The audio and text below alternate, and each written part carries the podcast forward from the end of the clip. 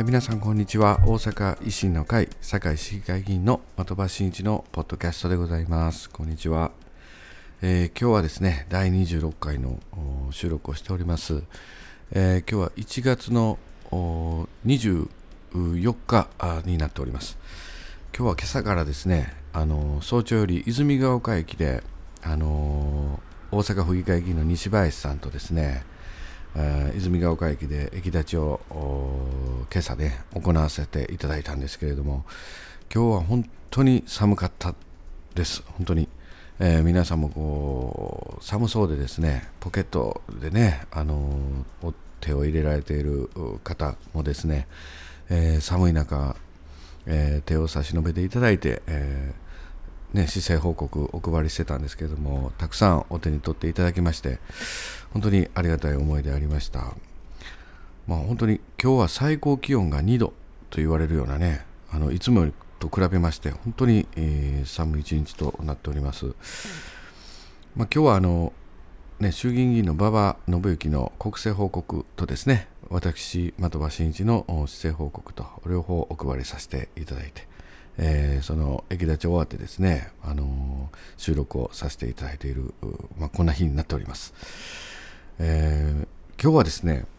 あの市民の皆市民の方からですねあのぜひともこれラジオで言ってくださいということでちょっとお手紙いただいております。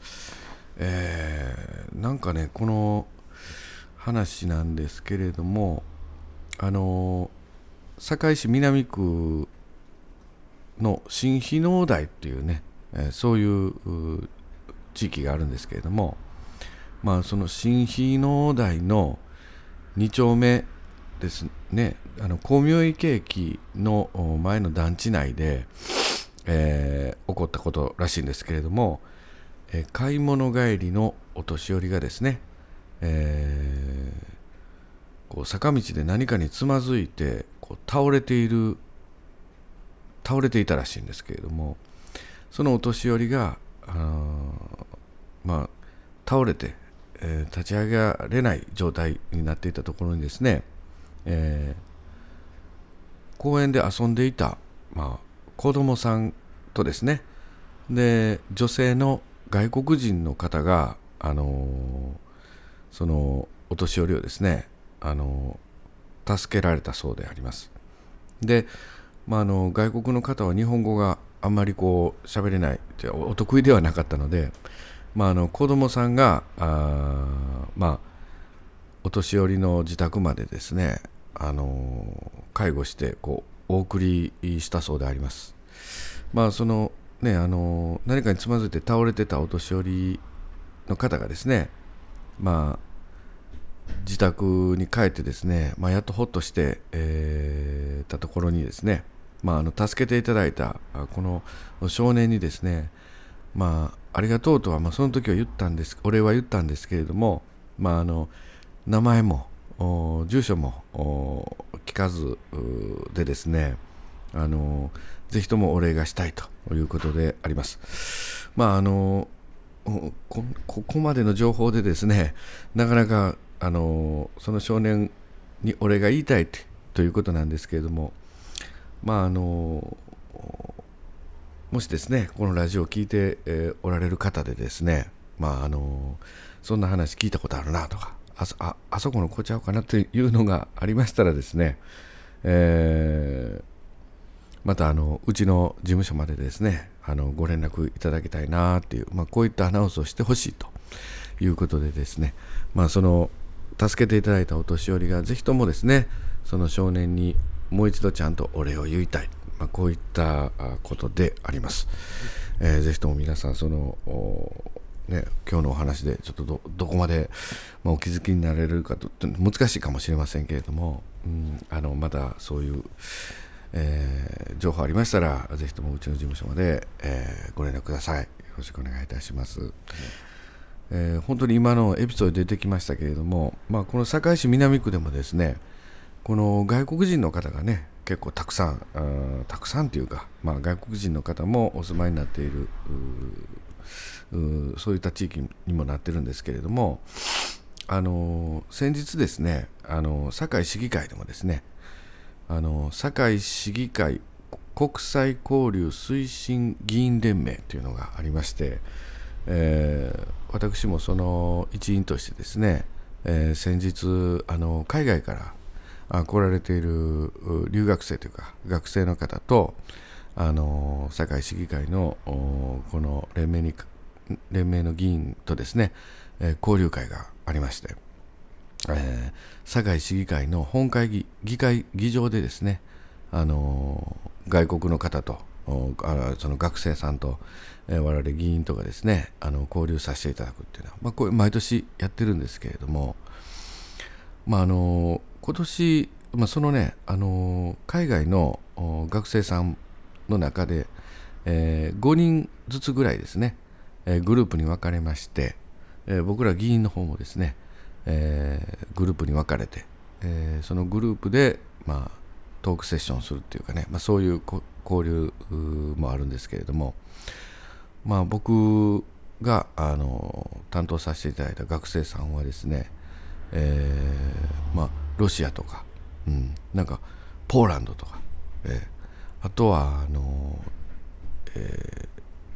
韓国の方2名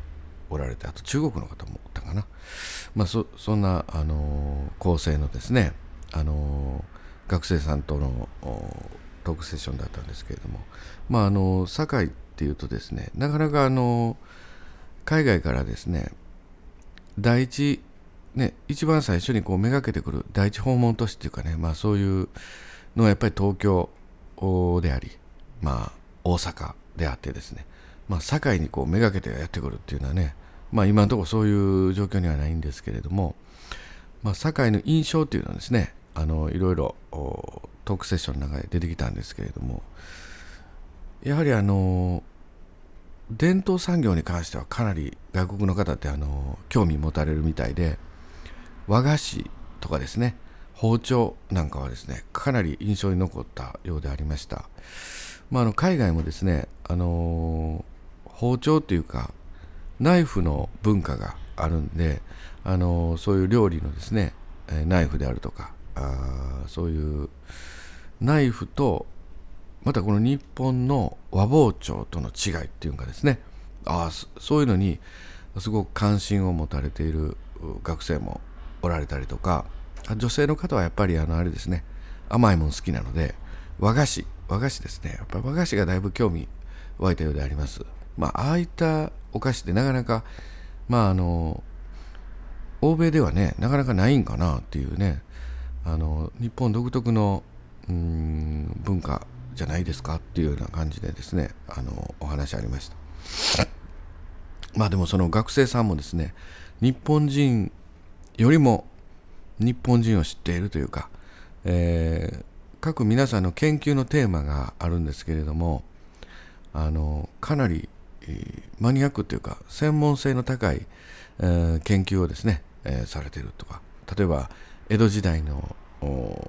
日本文化について調べているとかですね、まあ、あの日本の憲法の成り立ちについて調べているとか、まあ、本当にあの日本人も知らんような日本人みたいなね。そういうところ意外に海外の人の方が日本のことよく知ってる場合もねあったりします。あのジョン・ F・ ケネディが山山あれ上杉鷹山ですか、うん、あのケネディ大統領がですね上杉鷹山って言った時にね日本の記者が知らんかったっていうこういうエピソードもあったようでありますけれども、まあ、本当にこういうたまに学生の皆さん海外の学生の皆さんと交流しますとねやっぱりあの堺の強みであるとかまたあの足りないところっていうのもですね非常に見えてくるんかなということであの一人の学生さんはあの情報で堺は伝統産業文化がまあ豊富ですよって聞いてたこともあってですね。あの織物ね。なんか西陣織とかなんかそういう日本はなんかそういう織物についてですねあの興味がある方がいてまあ堺は織物なかったですねって言ってね、まあ、言われたんですけども抽選ありますよって染め染めとかはねっていう話になったんですけれどもまあ、あのこういった伝統産業を堺はあの伸ばしていってもらいもらいたいなっていう、うん、もっと海外にアピールしてほしいなっていうようなご意見もいただきました。まあ、あのこういった国際交流というのはですね、まあ、今後この大阪もやっぱり万博がですね、まあ、今ちょっとねパリが、うん、辞退した辞退したということでですね、まあ、今後ますますこの万博誘致の活動がですね激しくなってくるんかなというこういうふうに思うんですけれども、まあ、勝ち抜いてですねもし大阪が万博開催できるようになりましたらですね、まあ、当然、まあ、大阪全体にもあれですけれども、まあ、堺にも立ち寄っていただいたりとか、まあ、観光していただいたりとか、まあ、そういったね、流れを作っていくためにもやっぱりこう堺の文化歴史っていうところの、まあ、強みっていうのはですねしっかりとうんまとめて、えー、プレゼンしやすいようにですね、えー、しっかりと用意しておくっていうのも一つあるんかなと、まあ、そういう意味ではまあこういう外国人の学生の方のですね意見交換というのは非常に有益だったかなって僕自身も思ってるんですけれども、まあ、やっぱりあの李昌の森なんかもねちょっとお茶文化お茶文化ということですね。かなりあの、うん、お茶に詳しい人でないと、まあ、お茶かなりお茶にですねこうマニアックな人にはこうねある意味あの李昌の森でねなんかいい手は聞くんですけれども、まあ、一般的に考えるとちょっとマニアックになりすぎてですね、まあ、ちょっとあのもう少し何、えー、て言うんですかね専門性を確保しながらあもう少しポピュラーな形にですね、まあ、あの改善していく必要もあると思いますしね、まあ、あのお茶のマニアックな人のためのそういう施設になってもダメですからね。やっぱりあの広く堺地域、ね、そういったあのところへ波及するようなですね。まあ、あの入り口として、え、成り立つようにですねせめてもねやっていかないと、まあ、これからはちょっと厳しいかなということですね、まあ、外国人の方はお茶だけじゃないですけどね、まあ、当然堺のいろんなあプレゼンをですね受け止めて、まあ、リピーターとしてまた第2回目に来るときにはですね堺を第一都市として訪問してくれるようなですね、まあ、こういったような観光の取り組みっていうのもまあ日本全国の中で都市間競争ありますんでねえー、頑張っていかないといけないなというふうに思っております。まあ、あの今日はその、まあ、あの少年を探してほしいというエピソードがちょっと外国の、ね、外国人の方も、